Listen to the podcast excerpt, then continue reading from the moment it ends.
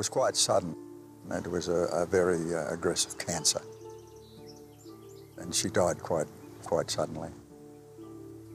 It's not the first time I've lost somebody close, but this one probably is the hardest.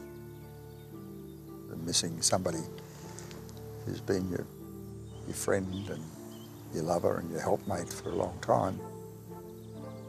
It leaves me a little nonplussed because I'm always thinking now I've got to make the decisions and I've got no reference point.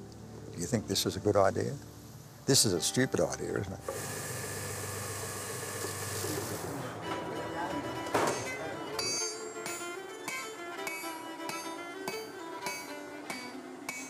It doesn't matter where you go in Australia, men's sheds are there.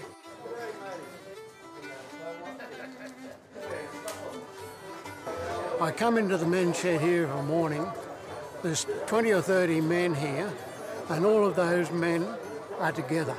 They're a group. They talk together, they smile together, they do whatever they want to do, and they're happy. It's leaking out the bottom. Generally, you'll find that, that men won't talk to each other under normal circumstances. They won't talk to their sons or their brothers or their daughters. But they will come down here to the men's shed and they will talk to us.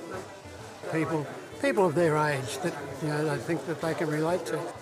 And they're the ones who need the answers that they can't get at home sitting on their own. Yeah. A men's shed is an ideal community service, and Rotary clubs started to get involved because it is all about men's health. The ideal men's shed is there when a man has a problem. He needs to be able to go down there, talk around the coffee pot. His shed mates will sort of talk to him and say, You don't seem right today, Billy. Have you been to the doctor? No. Well, don't you think you should go to the doctor? This is the concept men looking after men. You know, it's not as if I'm sitting at home feeling sorry for myself. It's just nice to come out, talk to a few blokes, maybe do a bit of things, sense of what's going to happen tomorrow or the next day. Gee, I'm looking forward to that. We need that mateship that you get in the shed. Share your problems as well as the good things in life.